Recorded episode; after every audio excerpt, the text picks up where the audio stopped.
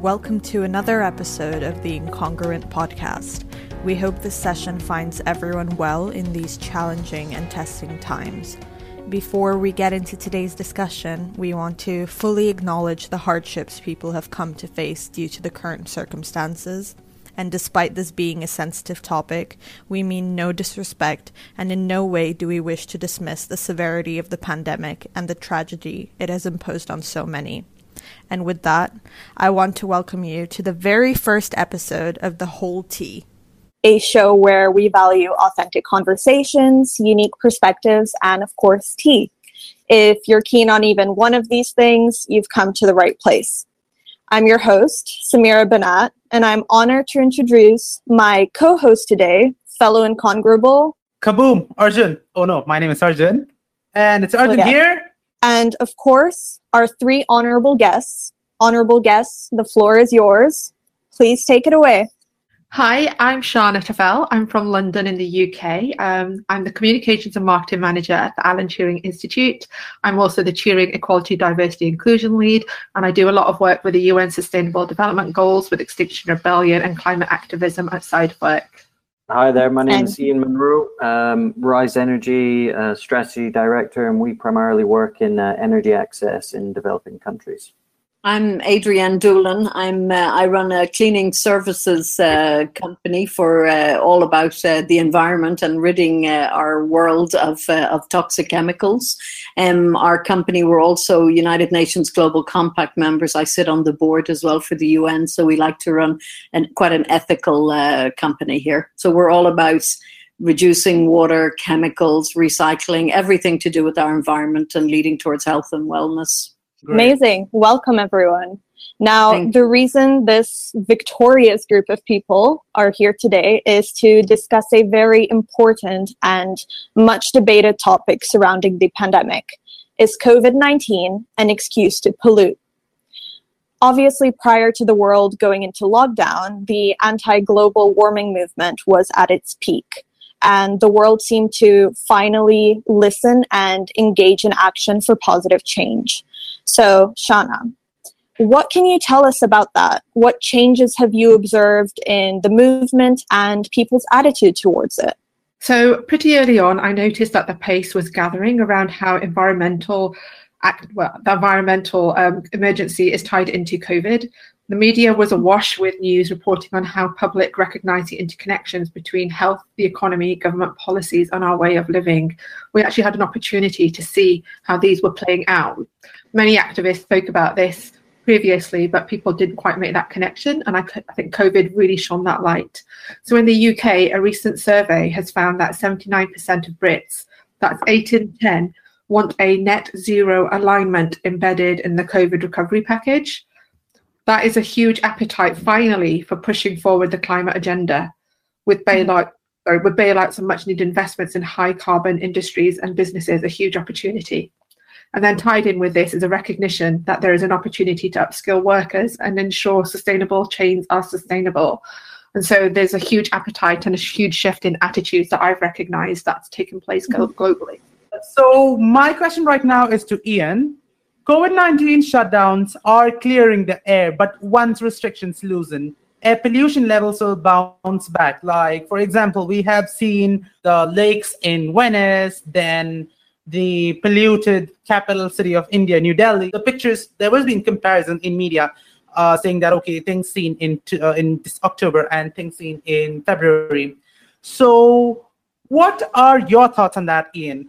Yeah, um, I think I think you're right. Um, the co- you know the COVID nineteen shutdowns gave the world uh, an un- unintended opportunity for an experiment. Um, but the the problem is that we still have the same cars, the same roads, the same industries and houses. So how do we facilitate change um, in you know uh, in the back end of this global pandemic? Um, it, it's a it's a it's a tough it, it's a tough response. Um, I guess the, the way that it can be done is is through um, the the road to recovery, and a lot of the multilateral banks um, and international agencies are pushing for a post-COVID renewables response. Um, but the risk is still very high that the the carbon output is just only going to increase as the world opens up. Um, it was 20% down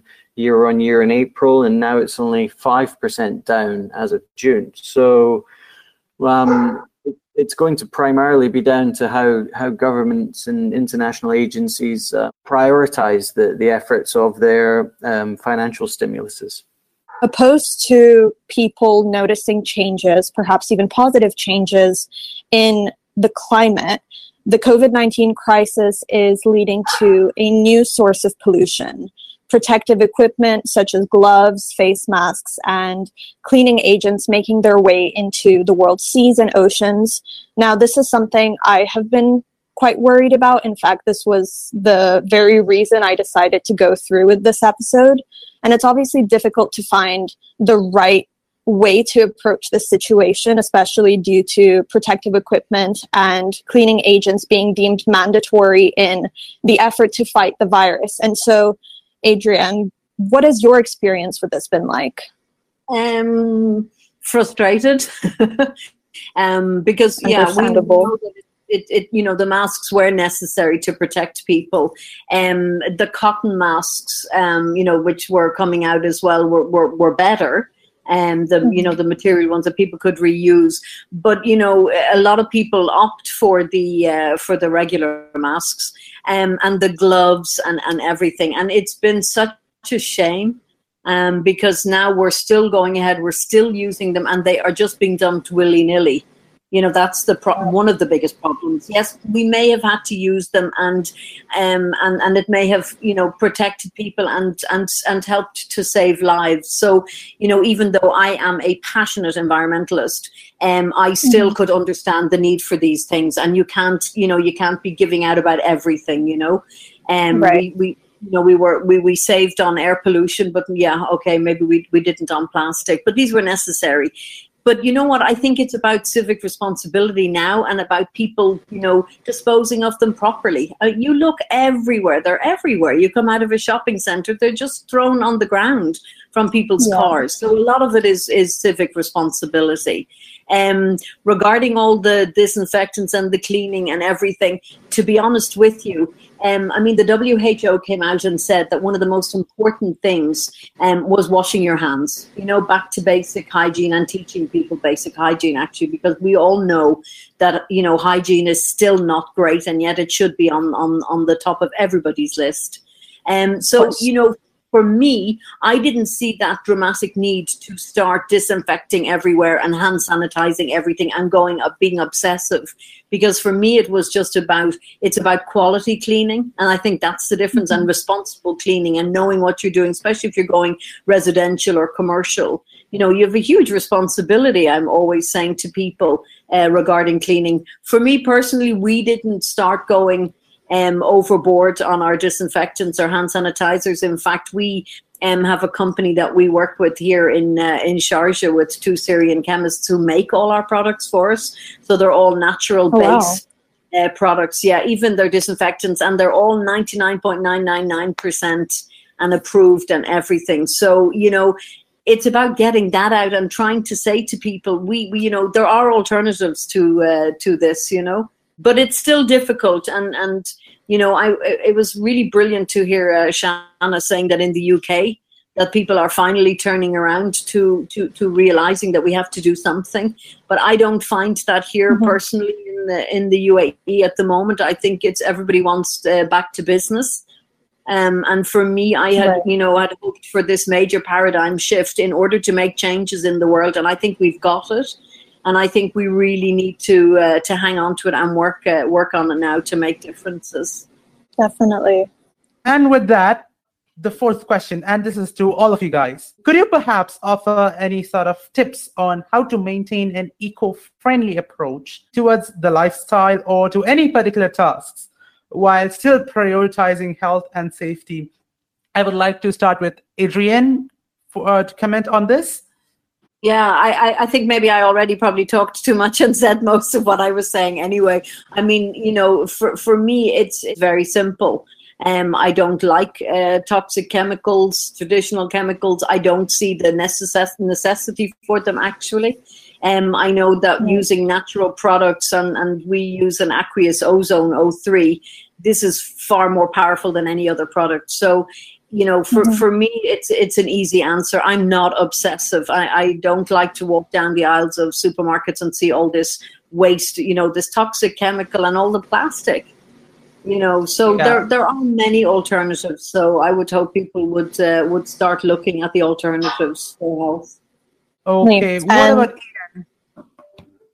yeah, I think um, I, I, I, echo everyone else's um, comments. It's really just a shift away from single-use uh, items. Um, you know, if you're if you're out um, in restaurants in the UAE, they're using single-use glasses. Um, I find that bizarre. I mean, um, that's that's really about educating a government and uh, and at a local level in terms of restaurants in that um, if you if you wash um, if you wash your glasses um, you know appropriately there'll be no uh, there'll be no issues there. But there's also a fine balance between health and safety and you know um, the single use items.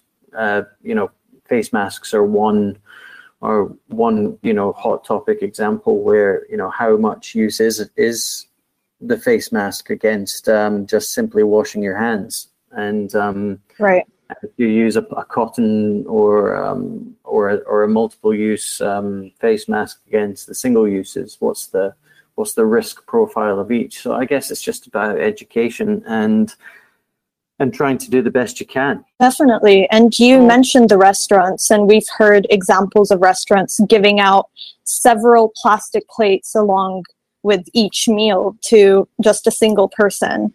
And so definitely education is key. So what about Shana? Um, so I'd really like to think and for us to consider the intersectionality and the inequities that um, COVID have brought into play. For me, COVID has shone a light on the need and the necessity for environmental intersectionality. Intersectionality mm-hmm. being the lens that centers the recognition that we are just not just one thing. You know, I'm female, I'm person of color, all of these things intersect. And then in mm-hmm. terms of environmental intersectionality, it's considering how the intersection of inequalities such as poverty and health play out. So with COVID, we can see more clearly than ever how our lives are intertwined and how our health plays a key role in not just for ourselves, but with anybody that we come into contact with. And this new reality is formidable and surreal, but it's like a microcosm of the climate crisis that we are all highly aware of. And so I'm always thinking about how can we talk about maintaining an eco-friendly approach to our lives in today's context where we prioritize health and safety, which right now, you know, comes right down to life and death. And so we need to take a step back. And so I'm thinking about how the impact of this plays a role on our life, you know, our lifestyle and our habits do come into this because we have to consider the impact on those around us, our friends and our family and our colleagues and our strangers. We, you know, this is a huge thing that is just right at the front of our minds right here, right now and that you know that that involves a lot that you know consumption habits lifestyle habits all come into that.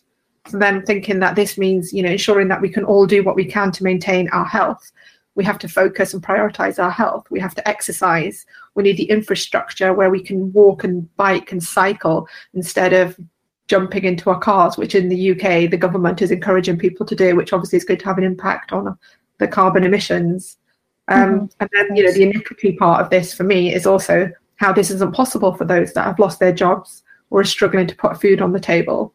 So these new habits and new ways of consuming are all things that we need to consider. And then it just really brings into light just how everything we do is interconnected and our lives are intertwined. Of course, that's extremely important. And actually, while planning this episode, we reached out to some of our audience members and had them ask us questions relating to this topic. So they voiced some of their concerns in regards to it. And we're going to incorporate a few of them into a fun little segment called Questions from Our Listeners. The title is subject to change, so please, if you have any recommendations, let us know. And Arjun, shall we get started? Yeah, sure. So this question is to Shana and Ian. So, did the air pollution levels drop? Has this actually stopped global warming? Because so much media during these days has clearly specified by showing maps saying that okay, the nitrates have reduced in atmosphere and all those. So what do you think, Shana? So this is actually a really pertinent thing that's in the news at the moment in the um, in the UK. So yes, for a while there was a drop um, in the air pollution and carbon emissions, but as lockdown has um, as lockdown eases globally, the surprise in the UK has been how rapidly carbon emissions have rebounded, with much fear and recognition that this is already set to get worse as people shun public transport in favour of cars. Okay, uh, what about Ian? What's your take?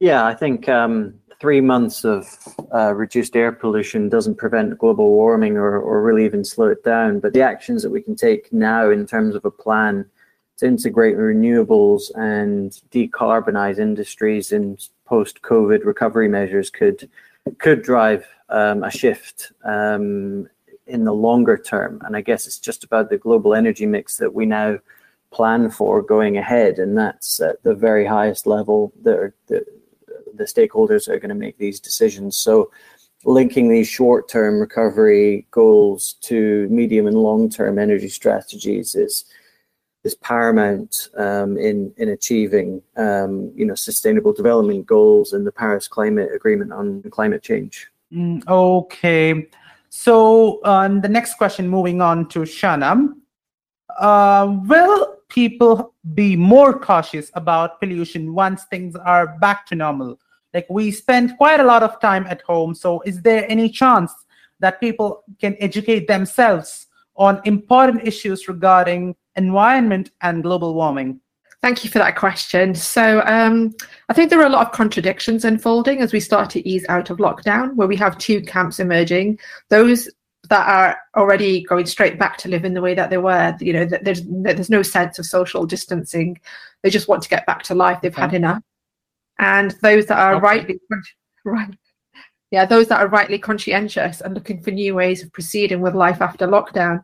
So my sense is that at the moment, you know, there's a possibility that health might trump air pollution and the climate emergency, where those that are focused on social distancing and we'll be thinking about how to get from A to B and the day to day challenges of going to work. And so, more than ever, it's pertinent that we actually need government to step in to create the infrastructure needed for the green recovery to proceed as, as needed. Okay. Adrienne, what is your take on this? I said, don't get me started on this. Um, you know what? I actually believe now that people are just want to go back to the the normal. I, uh, you know, I don't. Uh, I agree with Ian. I, you know, a couple of months uh, is not going to affect uh, affect the the you know the climate the climate change. Um, people are not able to actually um, grasp. The human being is not able to grasp something as uh, as significant as climate change. We're only able to right. deal with things the here and now. So COVID 19 was something that we've been dealing with and are still dealing with quite well. I would have thought that, you know, the more we sort of spoke about the fact that this is perhaps, you know, because we're not treating the earth well that these kind of things may come you know and and but it, it doesn't seem to ring through to people i think um education we really need to push out to people and um, maybe frighten people a little bit more um, on, on, on the changes. You know, if you think about when last summer when you had the Amazon forests burning, you know, if you if you tell people the last, you know, every five breaths, your fifth breath is from the Amazon forests. You know, and so we're destroying them, and it's it's like now, you know, the Earth actually does not need us at all you know we need it and we need to start to learn that we have a symbiotic relationship with nature and we need to stop being so arrogant um, and I wish, like a whole lot of people, I mean, you know, Attenborough and David Attenborough and Jane Goodall and all the celebrities and everybody come out and they're talking and talking about, you know, climate change and the need to make changes. But for some reason, it there's a blockage with with penetrating. People want to go back into the old economy. We need to change. We need to move towards circular economy so that we can, you know, make the changes as as Shana referred to earlier what's go, what's going on you know the rich and the poor divide. You can still you know that is so apparent now with with covid as well. So we really really need to start making changes and pushing the boat out. Okay. And finally the question is to Adrienne. We are being exposed to various chemicals set to destroy virus particles. Is this adding wasteful toxins into atmosphere? And do these pose a danger for us in the future? Yes, I think so. Um, I've seen. I mean, here in the UAE, they, you know, they've they've they're taking all the precautions that they think are necessary. But I'm just not sure that spraying disinfectants and sterilizing streets and stuff is actually the way forward. Sometimes it's a knee jerk uh, reaction. Um, but we actually, you know, people going now through these uh, sanitizing tunnels and all sorts of stuff like this. Really, you know, these a lot of these things uh, are cancer have cancerous properties. So, you know, I think we're still back to just the old hygiene again and stop overreacting.